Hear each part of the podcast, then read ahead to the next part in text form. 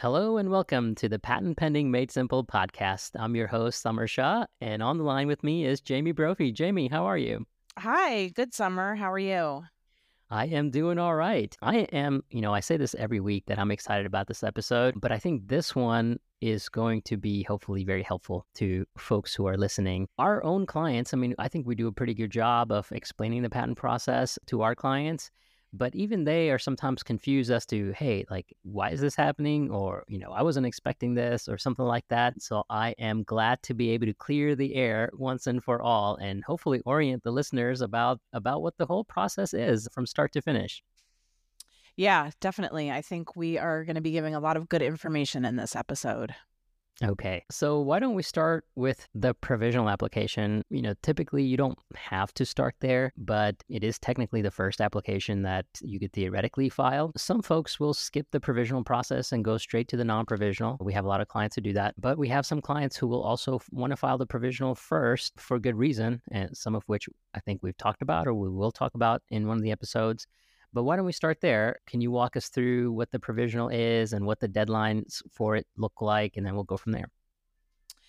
Yeah, definitely. Um, Uh, yeah, I know we've talked about it in in other episodes, but the provisional is basically just a placeholder for your filing date. It can be a more informal application. Your patent examiner is never really going to look at your provisional unless they have some questions about which subject matter is entitled to that filing date. So it can be a super informal application. Sometimes we have clients that are in a hurry and we just take the information they give us that which can be like photos, PowerPoint slides, whatever they give us. And, you know, we might add some stuff to it and then file that as the provisional. So, yeah, it's kind of a quick, cheap application to hold the filing date. If we have time, we would prefer to put it in proper form and add all the things that we need to add and get it as close to non provisional status as possible. But it can be can be quick, it's cheap to file. If you're not sure if you want to go through the whole patent process, if you're still trying to make that determination, the provisional application is a great option. You get to hold your filing date, and then that gives you a year to make that determination of whether you want to go through the cost and the time and blood, sweat, and tears of moving forward with your full blown patent application. Yeah, and, and the cost. I mean, the provisional is usually a lot cheaper than the non provisional. So there is that benefit as well. The other benefit is that it doesn't count towards your patent term. So as some of the listeners might might be familiar, utility patents are good for 20 years from your filing date, but it is 20 years from your non-provisional filing date. So a provisional will essentially give you an extra year of patent pending without the penalty of reducing the time that the patent is in effect or in force. So that's the other benefit that we have. And in fact, there are some industries, you know, the pharmaceutical industry, for example, will always file a provisional application because each year that the patent is in effect or in force is worth a lot of dollars, right? I used to do this litigation for a client. We were doing pharmaceutical litigation, fighting off generics in the marketplace. And our litigation team was billing the client something like $120,000 a day. And I always, in my back of my head, wondered, is this a lot of money to defend this lawsuit or to initiate this lawsuit? Mm, and, and, the answer was no, right? They were making millions of dollars a day on that drug. So spending a hundred a day was totally fine for the client. So in those cases, that extra year of patent term is very important and very helpful and potentially very lucrative. Yeah. Wow. That's amazing. And I think for independent inventors, the other side of the spectrum from your client that has no problem spending 100K a day, a lot of times they're still looking for funding or they're still in the process of inventing or they're looking for manufacturers. They're doing marketability studies, you know, things like that. And that provisional gives them that extra time to do things like that. Yeah, that's a really good point. The other piece that people should be aware of, and this is regardless of whether you file a provisional or a non provisional, is the statutory bar dates. So if you make a public disclosure about your invention, you have one year from that date to file either a provisional or a non provisional. And then there's the mm-hmm. on sale bar date, at least here in the US, where you have one year from the date that you sell the product to file a provisional or a non provisional. So, usually, any kind of disclosure or sale is going to kick off the schedule to file things. And often for independent inventors, I think it makes a ton of sense, as it does for pharmaceutical companies, to file that provisional within the one year date. And then the rest of the schedule will follow that I'm sure we'll discuss here. Yeah. I would say the majority of our clients start with a provisional application, and I think it's a good idea. Yep, I agree. Um, okay, so you file the provisional. What happens next, Jamie? So, within one year of filing the provisional, you'll have to decide whether you want to proceed with a non-provisional and or an international application, what we call a PCT application. That when your provisional expires in 12 months, and once it expires, it's gone. There's no extensions available. There's nothing you can do. So, on that one year anniversary, you want to make sure that you file something if you want to proceed. And that sometimes it's both a non provisional application and an international application, or it can be one or the other. So you'll have to make that determination within that year. That's right. There is the other option to foreign file directly into another country. And this really is for advanced listeners. This is not something we do very often. In fact, I've only done this a couple of times in my entire career. But let's say you know for sure you need patents and protection in Mexico or the UK, and you want to file in those countries directly you would have to do that filing within one year of your provisional date if you want to preserve your priority date. Alternatively, you can file the PCT, which has the same effect as filing in that country. But whatever that filing is going to be, it has to be within one year of your provisional date. Correct. Yeah, that one year, that 12 month time frame is super important. Um, so then I would say most of our clients go from the provisional application to the non-provisional application and with the non-provisional there's more more we have to add to it. We need to make sure we need to draft claims a lot of the times um, if we didn't draft them with the provisional we need to draft the claims with the non-provisional. We need to make sure that the application is in the correct format that we have disclosed everything we need to disclose to support the claims. So there's some extra things we have to do to file the non-provisional yeah, that's a, that's a really good point. All of that preparation work does take us and will take your patent practitioner quite a bit of time to put together. Non provisionals are much more tedious and a lot more work than a provisional application. Jamie, I know we like to tell our clients that, hey, give us at least 10 weeks of notice if you want to turn your provisional into a non provisional any less time than that, we're going to be struggling to get that done in time and under the deadline. What do you tell clients about that? Uh, how much lead time should you have? You know, can you just contact your attorney the day before the deadline and say, "Hey, file the non-provisional"? I mean, you can, but your non-provisional won't be great. um, I think 10 weeks is a good rule of thumb for us to be able to prepare a quality application. If you're up against the deadline and, you know, for whatever reason you had to wait till the 11th hour to make that decision, you can just kind of convert the provisional to a non-provisional. It might not be great quality, but that is an option. And then later on, after your patent practitioner has had time to work on the application, and get it in good shape and make sure that everything is in there that needs to be in there, you can file a continuation based on that. And then that middle application, that application that you first converted from the provisional to the non provisional, would eventually just be abandoned and you would pursue the continuation application. That's an option. We don't prefer to do it that way, but that is an option. And and what is something that the listener should keep in mind about priority? I mean, what if they're adding new material to the non-provisional application? Will they still be able to claim priority to their provisional? I mean, that's the whole point of the provisional, right? Is to be able to save that date as the date of invention. But what happens to the new stuff that you add? Correct. Yeah, that's a great point. So anything new that you add, that new extra material does not get the benefit of the earlier filing date. So Let's say in the provisional application, you had disclosed a product that you invented, and this product includes features A, B, C, and D. And in that 12 month time frame, you decided that your product also needed to include feature E. So we would include feature E in your non-provisional along with A, B, C, and but feature E would not get the benefit of that earlier filing date. So that just means if your examiner, if your patent examiner finds a reference that is in between those two filing dates, it could be used against that feature E because feature E is not entitled to the earlier filing date. I hope I said that clearly enough. Yeah, no, this is really good. Um, the other option, and I am reluctant to even bring this up, but I am sure we're going to have some listeners who really want the advanced strategy discussion. In fact, I've never done this in my career at all, and I don't recommend anyone ever do this.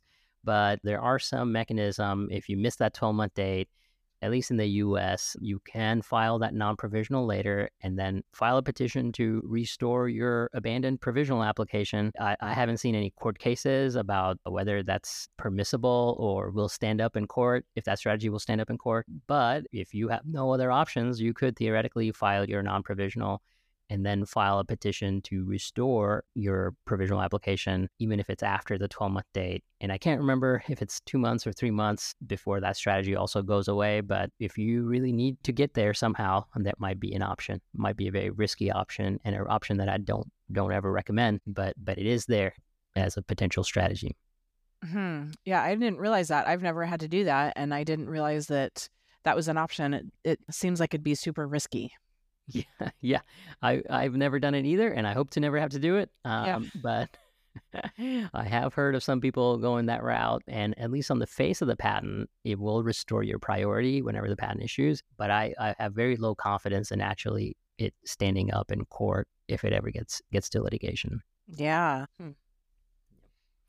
Okay, so I think we've done a good job here of going through the first two stages. So we have the provisional Within 12 months of that provisional, you need to file your international and or domestic non-provisional patent applications. If you have a design patent, Jamie, does that also have to be done in that 12-month period?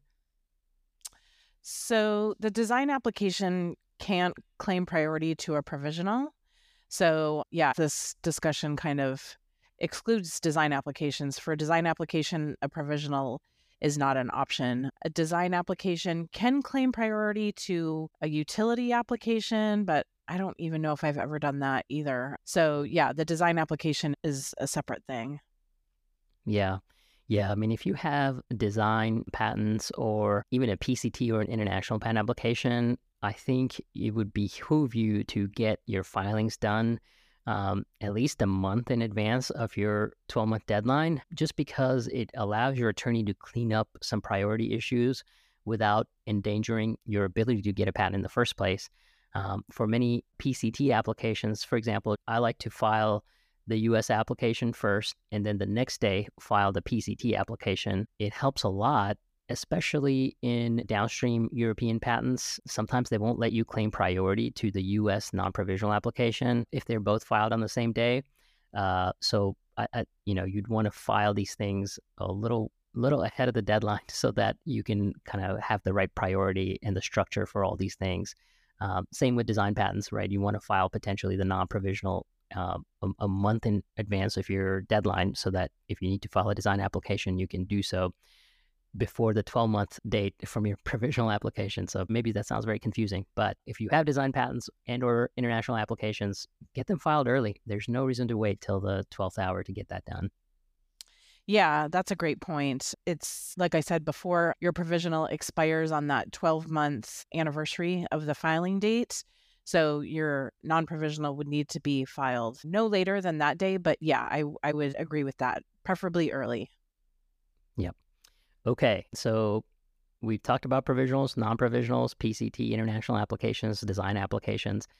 You filed the non provisional application here in the US. What happens next, Jamie? Well, after a few years, probably, you would probably get a rejection. Most, I would say 90, 95% of applications get rejected. That's kind of a normal part of the patent prosecution experience. You would get a rejection from the patent office, and then you have an opportunity to amend the claims or clean up any informalities in the application that the examiner objects to and or make arguments to try to get around the rejection. So now we're in the the prosecution stage of the application where we've heard from the patent office, we've gotten a rejection, we have to respond to that rejection. So yeah, I would say that's the next thing that happens. Do you have anything to add to that, Samar?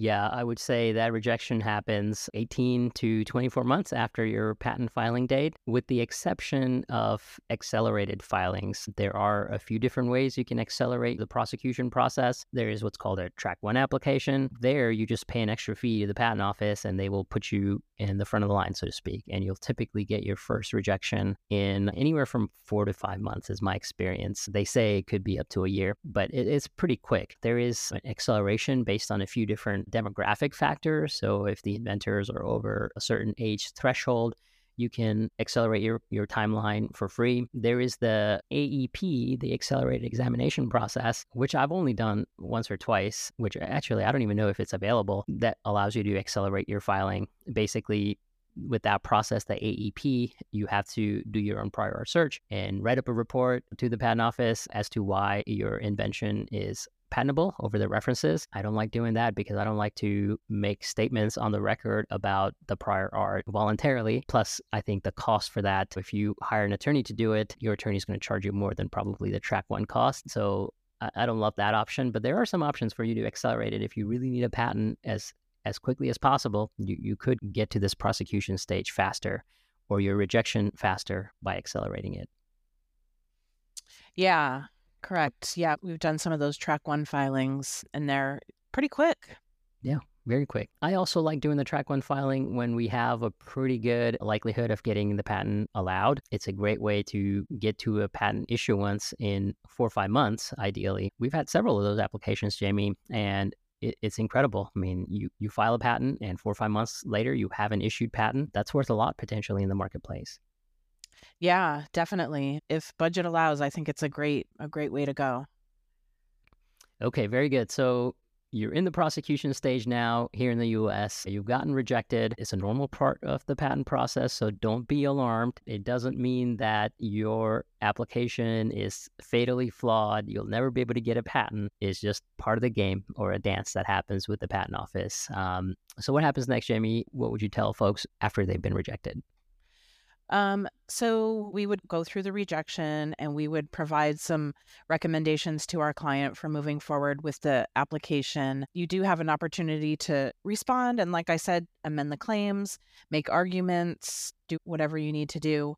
And this process can go on, you know, we can go through a few rounds of rejections and responses. So the first rejection you get will be a what's called a non-final office action and we would respond to that and then the next communication we get from the patent office may be a notice of allowance. It may be a final rejection. I mean, I think those are the two most common things. When you get a final rejection, technically, prosecution is closed at that stage, and you can't really make amendments to the applicate to the claims. You can make arguments that hopefully the examiner will find persuasive, but typically not. Or you can file a request for continued examination, which kind of reopens the prosecution and you can then amend the claims.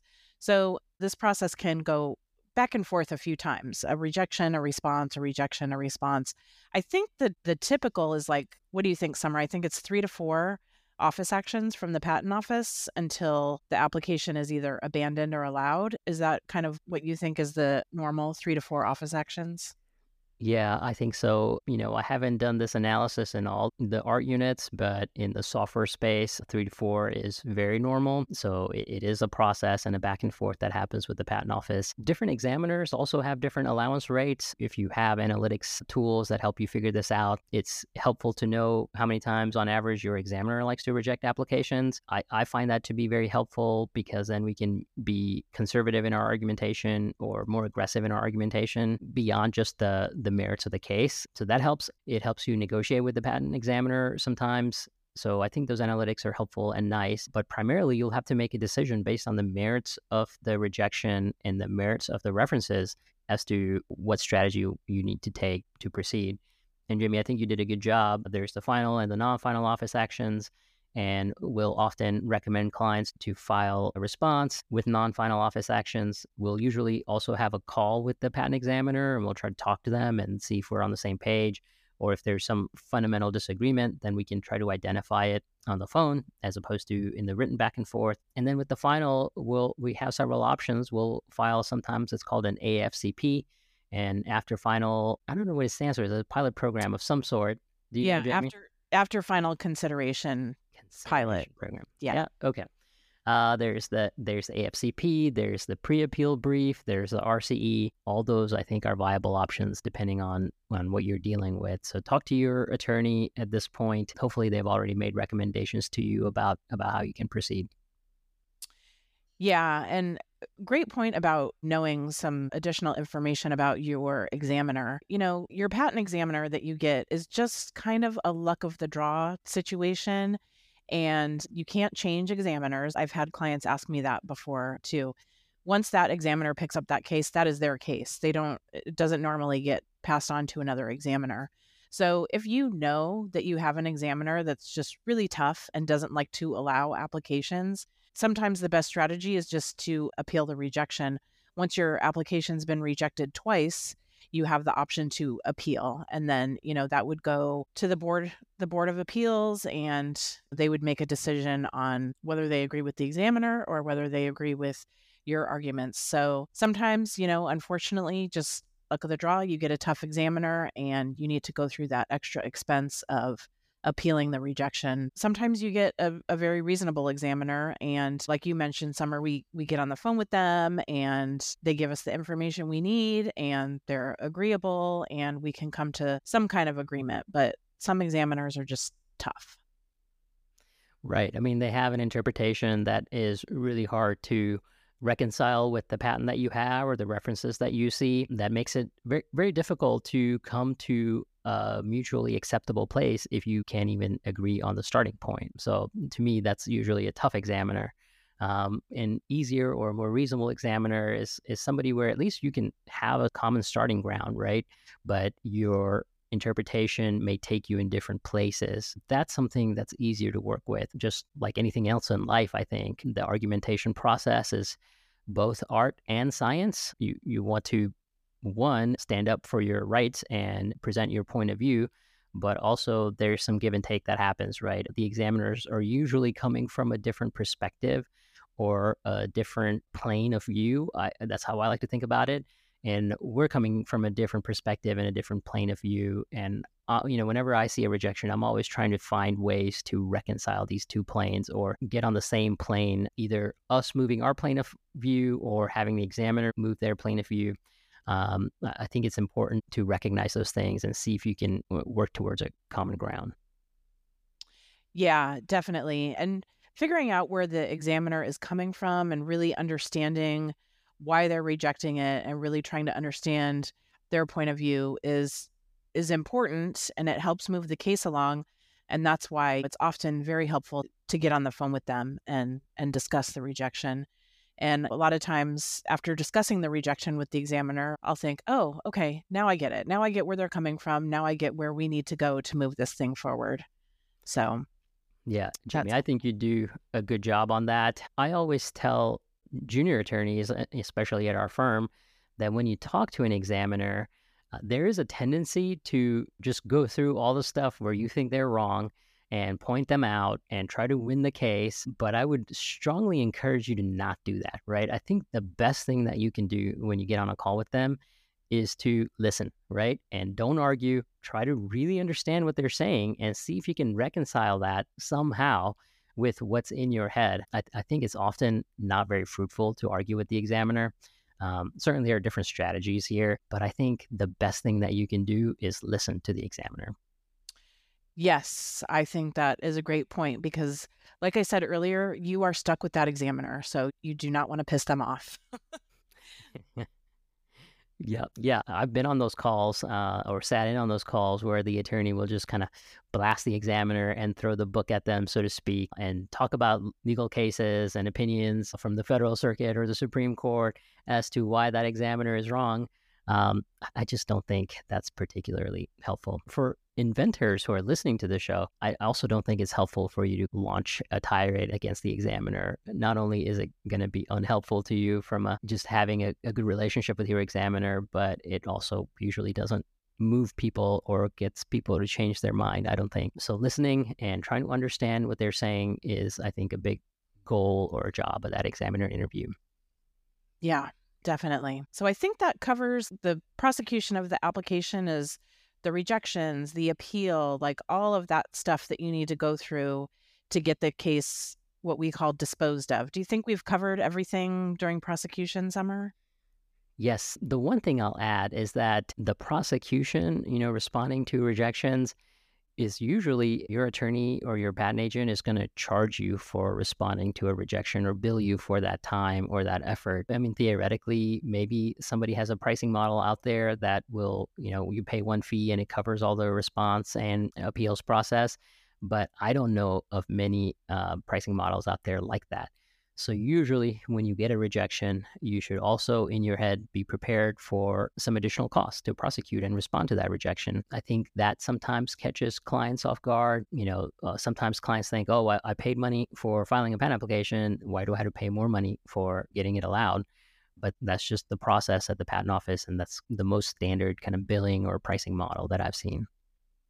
Yeah, that's a good point. So, you need to budget not only for getting the application drafted and filed, but then you're going to need to budget some extra to cover this prosecution part of the application. And then once the prosecution's done, you need to budget some more money for paying your allowance fees, issue fees, and maintenance fees. You know, at the end of the prosecution, the application is disposed of, which means it's either abandoned or it's allowed, hopefully allowed, but sometimes you know, it just ends up that it's just not worth pursuing. But once you get that notice of allowance, you'll need to pay your issue fee and then and then pay maintenance fees down the line after that.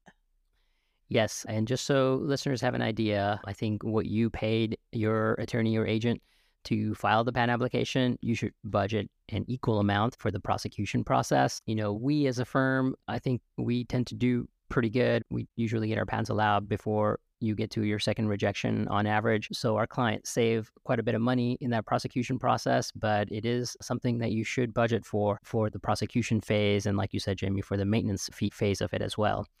The one last thing that I'll cover quickly is the international process, right? We talked about filing that PCT or the international application. What happens after that? And and the process goes something like this. So once you file your PCT application, you have 18 months or 30 months from that PCT, the international filing date, to file what's called a national phase entry application. And before I get there, usually when you file the PCT application or the international application, they will submit a written opinion, usually in five to six months, telling you what they think about whether your invention or claims are patentable or not.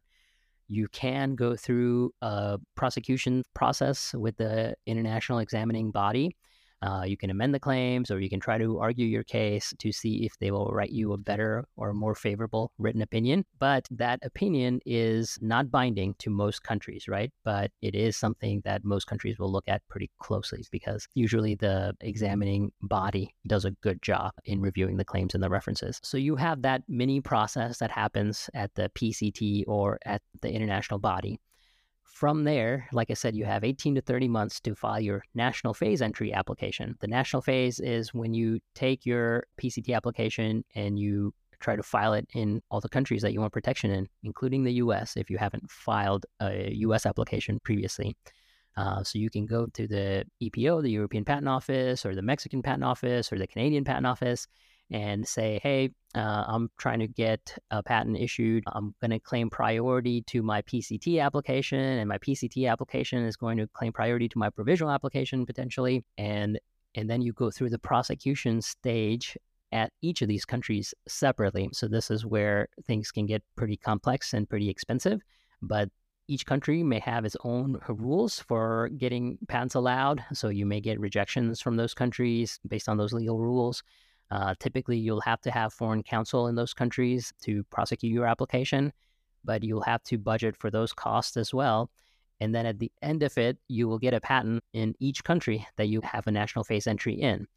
Um, and then often you'll have maintenance fees after that. So it's basically the same process that happens in the US, but it just happens in other countries simultaneously often.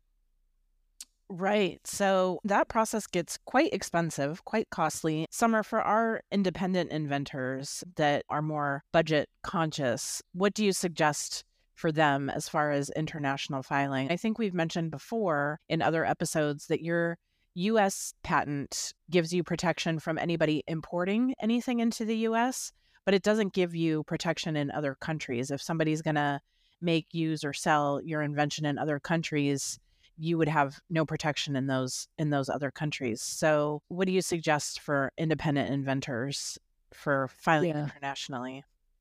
Yeah, not just for the independent inventors, but even our large corporate clients are not going to file internationally because it's so expensive, even for them. Uh, and often, you know, for large or small clients, the largest and the most lucrative market is going to be the US. Typically, you'll see the most amount of sales, the most amount of potential profits in the US. And also, we have the most favorable legal system as well. You know, we have a jury system here in the US. So, damages awards, if somebody's going to try to infringe on your patent, our damages awards tend to be pretty high. In other countries, you usually have a judge who's presiding over the proceedings, and they have very limited rules uh, or damages rules about how much you can get for somebody infringing on your patent.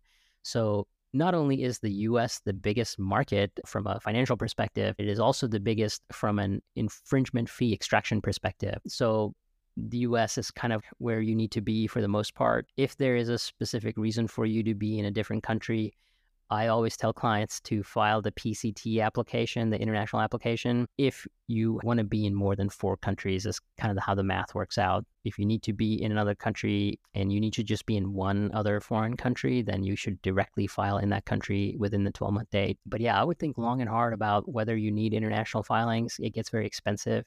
And if there is a need to be in a foreign country, I like the PCT route because it allows you to kick the can down the road another 18 months. So you can figure out, hey, how is the market shaking out? Is it worth it for you to do a national phase entry? So on and so forth. But yeah, it's it's something that most of our clients, large or small, are not going to want to do, and for good reason. Right. Great. Yeah, I think that's that's great advice. Um, so I think that's our episode about the patent process start to finish. Um, I think we pretty much covered everything. What do you think, Samar? Yeah, I think so. Uh, hopefully, this will give everyone an overview of what to expect. And, you know, if you're pro se at the patent office, uh, when some of these things come at you, hopefully it won't be a surprise. Or if you're working with a patent attorney or an agent, when they email you things, hopefully things are not a surprise. So I- I'm hopeful this has been helpful. Yeah, definitely. Okay. Thanks, Samar. All right. Thanks, Jamie. Thank you for joining us on the Patent Pending Made Simple podcast. I hope you enjoyed our show.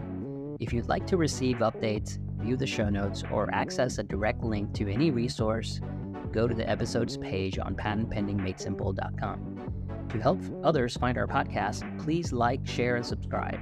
Thanks again for tuning in. I look forward to having you with us next time on Patent Pending Made Simple. This podcast has been hosted by Outlier Patent Attorneys and is not intended to, nor does it create, the attorney client privilege between our host, guests, or any listener for any reason. The content of this podcast should not be interpreted as legal advice. All thoughts and opinions expressed herein are only those from which they came.